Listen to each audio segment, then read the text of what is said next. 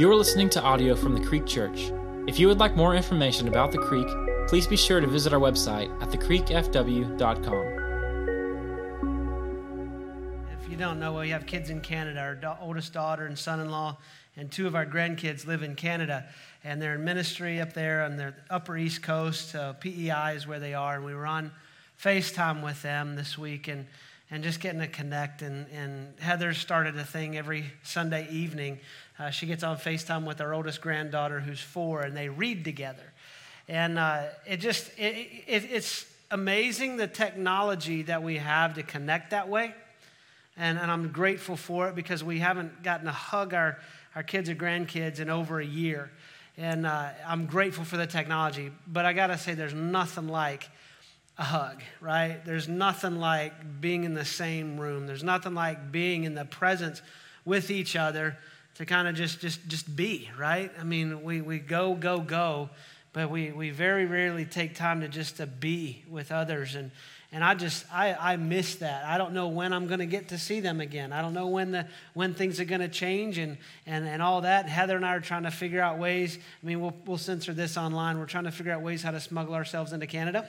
Um, but we are just, we, I mean, and, and I, I'm tenacious, but Heather takes it to a whole new level.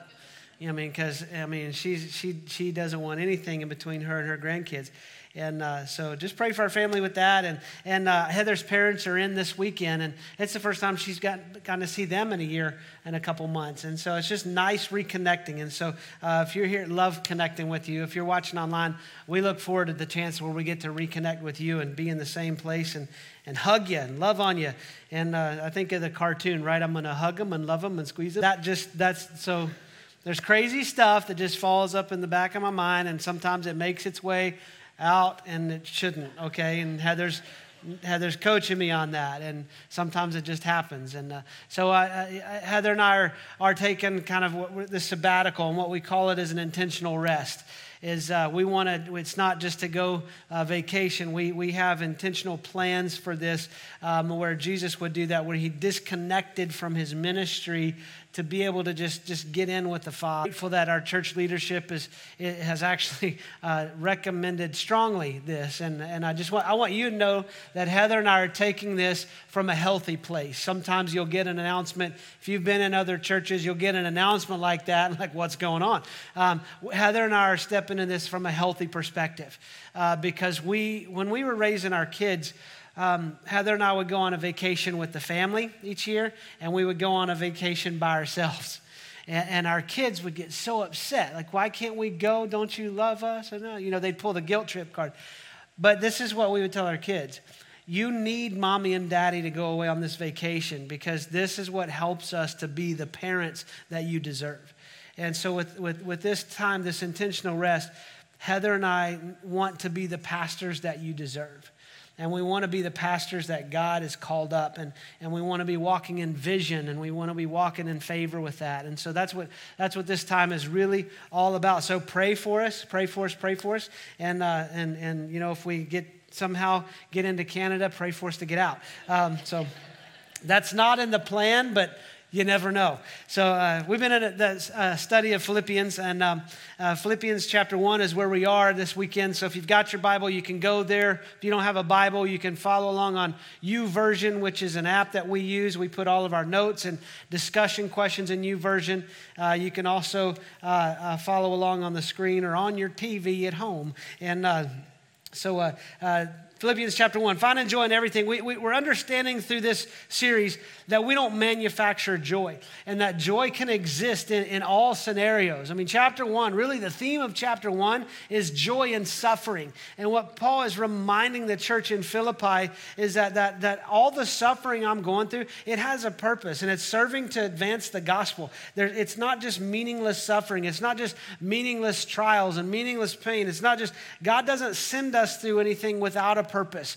God doesn't allow something into our life without a purpose. And, and, and Paul was telling them about how much he loves them and his affection for them. And, and last week we really kind of looked at how he says everything that's happened to me has really served to advance the gospel, to take the message of Jesus And, and, so, at a time where people are kind of upset because of Paul's incarceration and, and, and he's not being treated fairly, or he's just preaching the gospel and now, now he's incarcerated. And, and, and he talks about this idea of joy. And he, he starts out at the end of uh, verse 18. He says, Yes, and I will rejoice. I mean, he talks about they were some were preaching the gospel because they have ill motives, and some are preaching from sincere. Either way, whatever, they're preaching Jesus. Are people getting saved? Yes, in that I rejoice, and that that that, uh, that Jesus is being spoken of. And he says, "Yes, and I will rejoice." And then he goes, "For I know that through your prayers and the help of the Spirit of Jesus Christ, this will turn out for my deliverance." So he says, not only you need to know what's happened to me has really served to advance the gospel, but all that this, all this is going on. See, you're, you're praying for me, and I need your prayer. Look, it's important for us to lock in with each other in prayer. Like, well, why should I pray? What does it do? It does everything. It aligns our heart with the heart of God. I mean, I, will hear people go, well, well, if God's sovereign and God's in control, why should I even pray? If God already knows what's going to happen, why pray? What prayer does, it, it brings us into alignment with God's will. I mean, you look at Jesus in the garden before he's crucified. I mean, Jesus is fully God, fully man. And more on that next week, y'all. Hint, hint. Uh, but he's fully God, fully man. And he knows what he was born to do. And yet he goes into the garden to pray before his crucifixion. And he says, Father, if there's any way for this cup to pass from me, I'm all ears. If, there, if there's another plan, because he knows the pain that's coming, he knows what's about to happen. And he says, if there's any other way that this happens, I, am in. But then he says something else. Here's the alignment of wills. Nevertheless, your will be done, not mine. See, when we pray, it's not to try to get God to do what we want Him to do. Prayer is us coming into alignment with what God wants to do. I mean, even the model prayer, Our Father who art in heaven, hallowed be thy name. You know, we talk about, the, you know, your will in heaven, may it also be done on earth. So what we're saying is, God, I'm not asking to change your will. I'm asking you to change me to step into your will, that I'm submitting to you. I'm humbling myself to you. I want what you want more than what I want because I can want broken things and I want things that are only going to be temporary and they're fleeting, but I want what you want. And he says, Your prayers for me are important and the help of the Spirit of Jesus Christ. That's the Holy Spirit that he's speaking of. This will turn out for my deliverance, as it is my eager expectation and hope that I will not be at all ashamed but that with full courage, now as always, Christ will be honored in my body, whether by life or by death.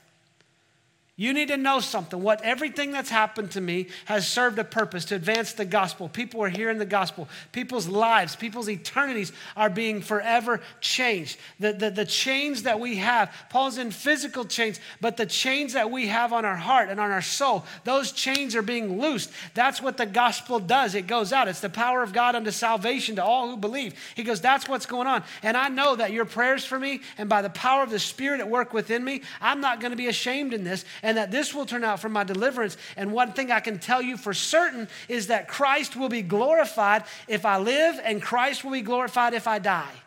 He says, It doesn't matter. No matter what happens to me, my life is not my own. It, this is all about Jesus. And this, this word, when he says to honor Christ, it, it really, when you go and look at it, that there's a context of it of magnification. That in my life, Jesus will be magnified. In my death, Jesus will be magnified. Now, he doesn't mean that we, we, we make Jesus bigger, right? I mean, how do you make the King of Kings and the Lord of Lords, the creator and sustainer of all the earth, the giver of life, the one who was the lamb sacrificed before the foundation of, our, of the world so that we could have freedom? And how do you make anybody like that bigger? I mean, you put Jesus in a room with men, and he's a man among boys, all right? You know, in the South, they'd say he's an alligator among lizards, right? It, it, it, you cannot make Jesus any bigger than he is. But one thing you got to understand in context when, when we look at our responsibility to magnify the Lord, think about it this way a telescope is much smaller than the star, but it makes the star much more visible to the people looking through the telescope. What Paul's saying is, there's no way I can make Jesus bigger. But I can magnify him through my life. That as you look at my life, listen, as you look at my suffering, as you look at my imprisonment, as you look at my chains, you will see Christ more and more and more. That's what he means by honor him. Like I, am I'm, I'm going to make it all about him. I'm gonna, it's his life. It's his will. It's his purpose. And then he says this, this famous verse, right? Verse 21, for me to live is Christ and to die is gain. So what he's telling them is, listen, guys, I know you're praying for me, and I know, I know you're, you're concerned, but, but all of this has a purpose. And, and listen, if, if, I, if I live, it's to make Jesus magnified, right? If I live, it's for his honor. But if I die, it's gain. Because the only thing death can do to a Christian is make my life eternally better. I mean, think about it. I mean, I, am in this broken body, I, am in a broken world, and I've been redeemed. Man, God has forgiven me by the grace of Jesus Christ that He poured out on the cross through His blood. I'm new, I'm in Him. So when I, when I, it's that, that instant, man, you know, I will know, I, I will know when God is done with me right here because I'll be staring at Him face to face. And in that instant, in that instant, my life has just gotten eternally better. I mean, just, just think about it. You know, I'm in a place where there's, there's no more tears, there's no more suffering, there's no more funerals, there's no more divorce, there's no more worry. There, you know, heaven is a place where there's, there's not, even, not even any shadow. I th- when I was praying through this, I was thinking of Lazarus. I don't know if you know the story of Lazarus or not, but Jesus rolls up and Lazarus had been dead for four days. And Jesus, I mean, it's an amazing scene, but Jesus calls Lazarus from the grave. He's like, Lazarus, come out. And he's bound up in the grave clothes. And I started thinking about Lazarus. He's like, why? why? I don't want to go back to that. I mean, it's, it's, I don't know if you ever do this. You kind of go back and look at some of the places you've been, and you're like, I, you know, maybe you've been in some hard places. Maybe you've been in some dark places. Maybe there's been difficult times in your life. And you look back at that and you're like, I don't ever want to do that again. I mean, I think about Lazarus. I mean, he's in heaven. He's like, all of a sudden, Jesus, like, you, maybe he's, I think somebody called your name, Lazarus. No, no, no, I didn't hear anything. Lazarus, come out of the grave. And I really, I, y'all are hearing things, you know. I mean, maybe, maybe it's, you know, something in your ear.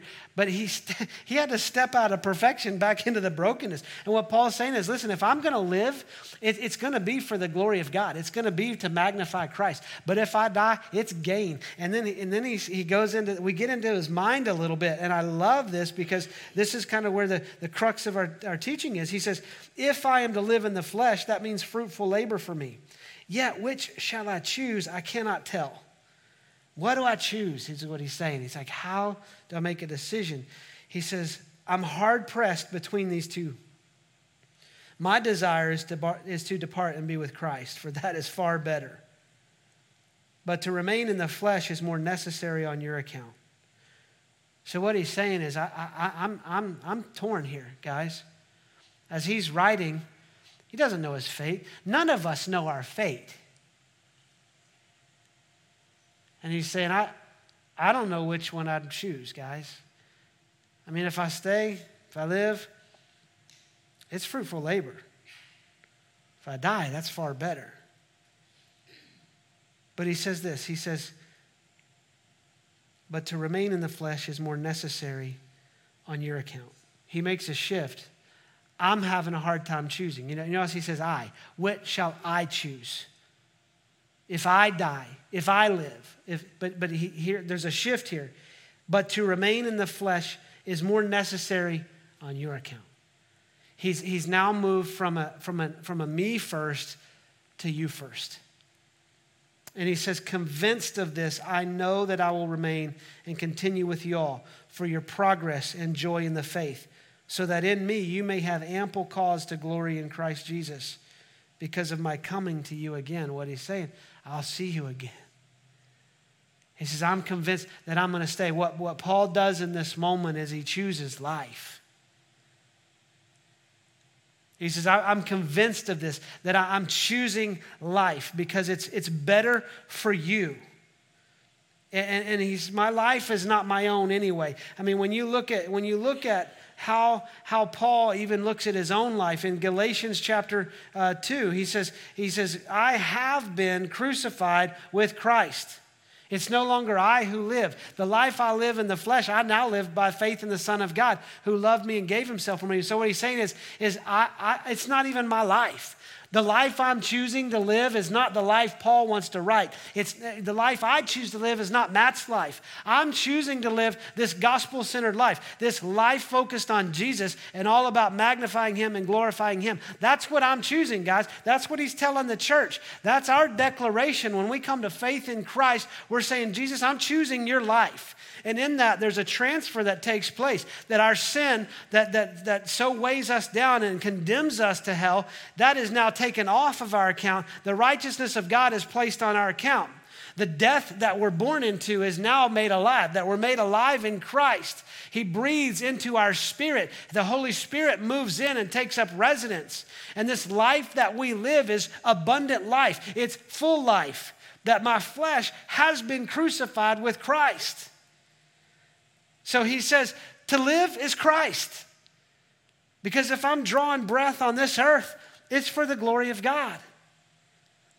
And if I die, I'm going home, y'all. But I'm staying. I'm convinced of this because God wants me to help you in your joy and help you in your faith. I love how God loves us so much that He gives us one another.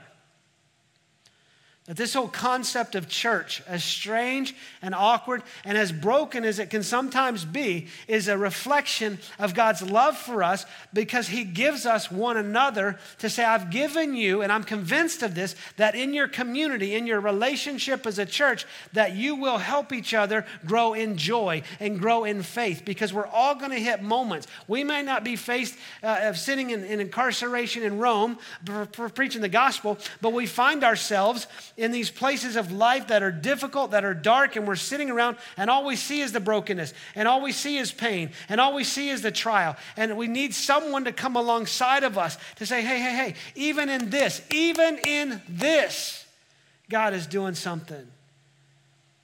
And we hit those moments where we, we, we have a choice to make. I mean, God put it in front of the nation of Israel. In Deuteronomy 30, he says, I, I put before you life and death. Choose life. What Paul's putting before the church in Philippi is this is the choice in front of me. And here's what I choose I choose to live this gospel life. I choose this. And then verse 27 goes on. He says, Okay, I chose life. Now you choose life. Only let your manner of life be worthy of the gospel of Christ. So he said, The life you choose, you want to write. The life you choose, let it be worthy of the gospel. What does that mean? Let it be worthy of reflecting and magnifying Jesus. Let it be worthy of the power of God of salvation in your life. Live that life. Choose life and choose the life that reflects the glory of God, not the glory of self. And he says, choose that life so that whether I come and see you or I'm absent, so whether I can come or not, I can hear of you that you're standing firm in one spirit with one mind, striving side by side for the faith of the gospel, and not frightened in anything by your opponents. See, there was, there was, there was kind of external pressure and internal pressure happening in the churches at this time.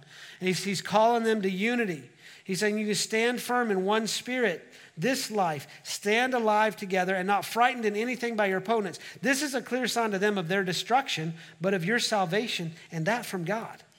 For it has been granted to you that for the sake of Christ, you should not only believe in him, but also suffer for his sake, engaged in the same conflict that you saw I had, and now hear that I still have. What he's saying is, is when we choose life, we're in this life together, y'all and we walk in it confidently. We don't walk in fear. There will be opposition to the gospel, there will be opposition to faith.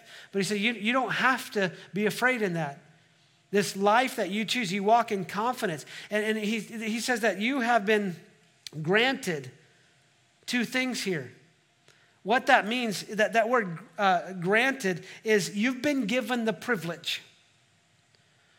Because God loves us so much and gave his son for us, and he set before us a life to choose, a life in Christ, he's given us a privilege of believing in Christ. It's a privilege to believe in Christ. There's times I struggle with that. I'm going to be honest with you. I'm human. You're human. If we're going to get honest about faith, we'll, we'll recognize there's days we're like, man, I just don't know. But we, we have this privilege of belief, this privilege of faith. But he says that also comes with another privilege. And this is kind of an oxymoron, right? The privilege of suffering. I have been given the privilege of faith to stand firm and confident in no matter what comes. And I've been given the privilege of suffering suffering for his sake. Because Jesus was honest with his disciples. He doesn't bait and switch us. He says, Man, the world's going to hate you on my account. I mean, you just go look at the death of some of the apostles. And Peter, dude was a mess, much like you and are, and I am too.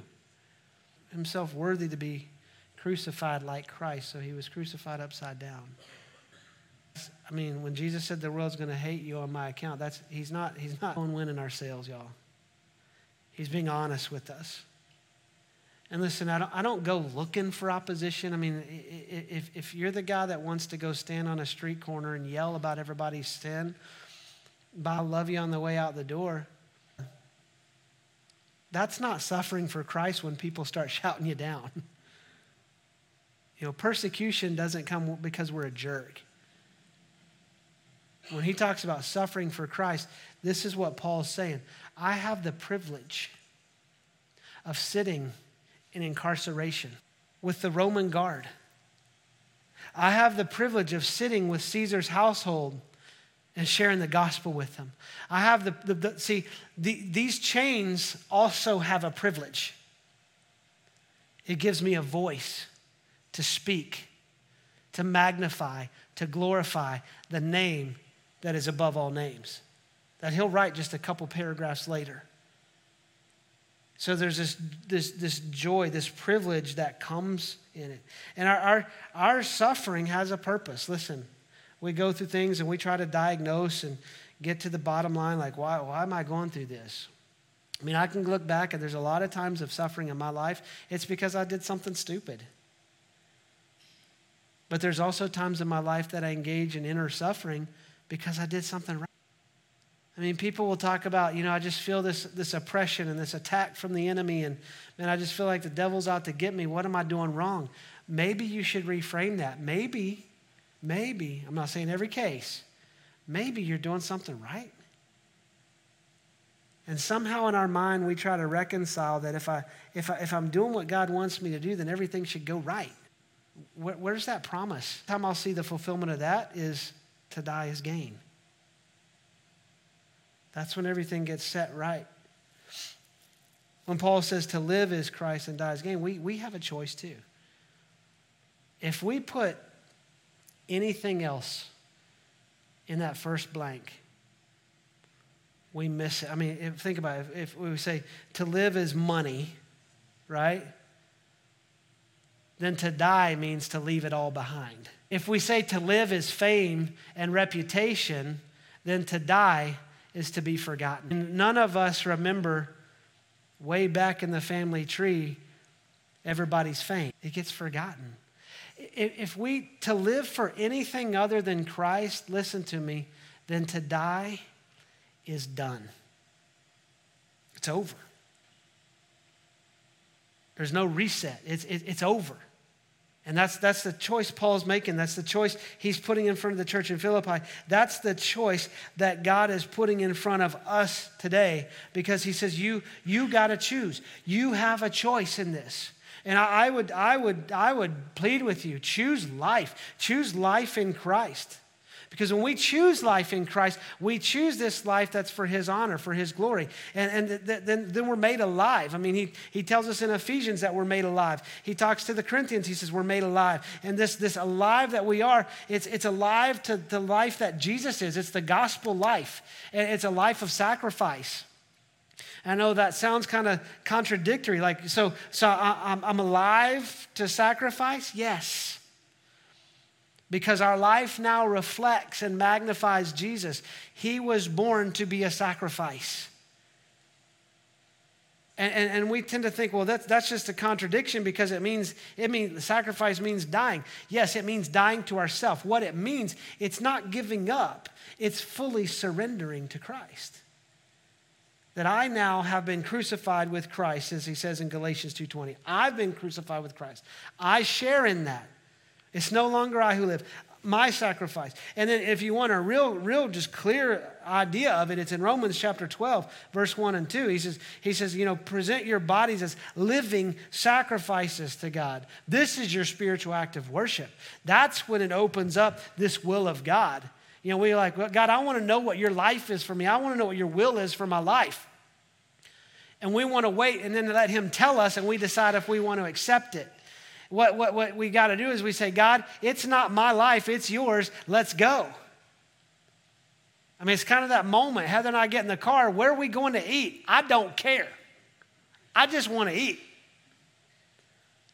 That's how we walk into this life with faith. God, I don't care where we're going. As long as we're going to launch the church 11 years ago, it's, it was, God, we'll go anywhere you want us to go. I'm so grateful he called us to Fort Worth. I mean, it's awesome. I love Fort Worth, it's my favorite place. But it's a life of, of sacrifice, which means we, we constantly make this choice to be living sacrifices. And what sacrifice means is exactly that shift that Paul had when he says, What shall I choose? I could live, I could die, I don't know what to do. I'm hard pressed, but I know it's better on your behalf. So, so a life of sacrifice means that we're putting others first. That's, that's what we're called to do. L- listen, I'm, I do not want to get into preaching next week's message, but this is tying in. You need to read ahead, okay? Read ahead to chapter two. You know, he gave us homework. I don't care what you call it. You, you read ahead because I, I'm struggling right now to just not preach both messages this weekend and I'll get you out of here before next weekend, I promise. But man, there's so much going on because he's talking about the sacrificial life of Christ, and he really unpacks that next week. Um, so it's a life of sacrifice, it's a life of purpose. That God just doesn't go, oh, you're mine. God doesn't save us just to set us on his shelf. He calls us, He equips us, He gives us a purpose. It's been amazing to me. You know, this time 11 years ago, we were just sitting, just, we were just like not even two months after launching the church. And I'm still in this thing going, what did we just do? I mean, it just, I mean, it was kind of thing like we, we need trailers, we need equipment, we need people. You know, a greeter, what's that? You know, can you work a coffee machine? You know, I'm amazed at, at how God has built such an incredible family at the creek. And our staff. I was just sitting in our staff meeting this week, just looking at our team and just, you know, they're talking and figuring stuff out. But I just started thanking God. God, thank you for this team. They love you more than anything. And they love the people that you have called to the creek so deeply. I walk through and look at our, our leaders, our volunteers, and the way they love. And, and what that is, is, I mean, that's why we do Journey Track, y'all. We don't do it for us, we do it for you. Because we want to help you discover that God purpose in your life. There are people that, that, that kind of feel like, ah, I don't know about this thing. And then, they, then all of a sudden, God lights it up for them. And it, it is, it's off the rails at that point. I, I was that way. I mean, I struggled in life. You know, I was in the corporate job and I'm climbing the corporate ladder. I'm trying to figure things out. And I just wasn't happy. I wasn't content. It wasn't like things were bad, but things weren't always good. And, and I, I just finally just said, God, I'm yours. It was a sacrifice. My life is yours. Do with it what you want. You want me to do what? but I can't imagine. I can't imagine my life any other way. God always calls us to this beautiful, dynamic purpose. And then that purpose begins to produce the magnification of Jesus, the glory of God, and it produces hope. Paul says, I have a deep hope and encouragement that this will turn out for my deliverance. That this, there's this hope that comes in, the, in those moments. And, and listen, I'm going to tell you some hard truth here, y'all. We like hope, but we don't like how we get hope. Because Romans 5, see, we like to break down scripture go, what's the recipe for this, right? What are the three steps I have to do? I mean, especially for type A people, give me the list, the recipe for hope. Okay, go to Romans chapter 5. They're going to put this up for you. He, he says, Since we've been justified by faith, We've got peace with God through Jesus, right? So faith opens the relationship with Jesus, and we have this privilege of believing in Jesus. Through him, we've obtained access by faith into the grace in which we stand, and we rejoice in the hope of the glory of God. There's the hope, okay? I rejoice. There's joy in the hope, right? Joy in everything, joy in hope. Not only that, but there's joy in our sufferings. Why? Because for those who are in Christ and have that hope that's planted in Christ through faith, that we know that the suffering produces endurance. Why do we need endurance? Because we're going to go through it again, y'all. We're going to go through trials. We're going to go through stuff. We'll just say stuff, okay?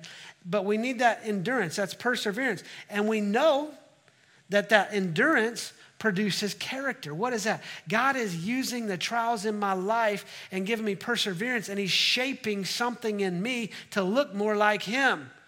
He's producing His character in me, and character produces hope. Okay?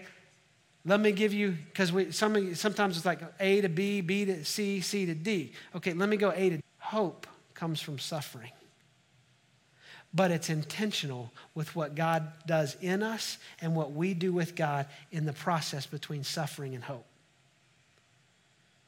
And God doesn't leave us hopeless, He doesn't leave us helpless. But He calls us to a choice to choose life. And listen, I, you might be in a tough spot. You might be in that hard moment, that dark night of your soul. You might be in a difficult place. And you may be wrestling with some choices. You may be wrestling and, and listen to me. I've counseled people over 18 years that have sat before and have wanted to choose not life, but choose death because they felt that was the easy way out. Listen to me, please, listen to me, lock in. I have walked with too many families through that horrific incident of a family member taking their own life to say that's an easy way out. Listen, Paul wasn't giving up on life. When he said to die is gain, he wasn't giving up on life. He was surrendering himself to the will of God. And if you're in a dark place right now, I, want, I just want to encourage you please choose life. Choose life. We are here. We love you. We are here. We will help you. We will walk through it. We're in this together. That's what church is. It's family. Choose life, but choose the gospel life. Choose to surrender the hurt, the pain, the darkness, the despair, the hopelessness, the depression, the anxiety, everything that is enveloping in you to say, the only way out, the only way out, the only way out. Let me tell you, surrender in that moment to say, Jesus, I, I don't want my life anymore, but I want yours. And instead of giving up, Jesus, I'm giving in. And He will move you into that life of sacrifice and purpose. And listen to me, listen to me, listen to me. Please hear me. He will restore because He loves you. And He gave Himself for you. And He paid for this life for you to choose. Father, we love you and we thank you that you love us more than we could ever imagine. That there's, you, said in your word in Romans 8, there's nothing that can separate us from your love. And I'm so grateful for that. And today you're setting before us a choice. To choose life or death. And, and many of us find ourselves sometimes in, in difficult situations where we're asking ourselves, what do I choose? I'm asking God by your power to help us choose life, to choose you, to live for you, to live a sacrifice for you, live a life of sacrifice, to live a life of purpose, and live a life of hope. God, you are not just the creator of all things, but you're the restorer of things. And I'm asking you to restore life today. I'm asking you to restore joy today. I'm asking you to restore hope today.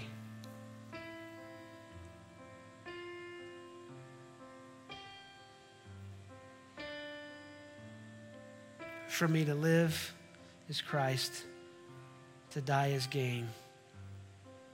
Yet which shall I choose? I choose your life. where you're at, just would you tell God, I choose your life? That's your declaration to God to say, I, in this moment, I'm choosing you. I'm choosing your life. Father, may our lives be lived in honor of you, in glory of you, until that day where you call us home. By the powerful name of Jesus. Amen. Thank you for listening to this message from the Creek Church. We invite you to listen to other messages on this podcast, or if you have any questions, you can email us at info at thecreekfw.com.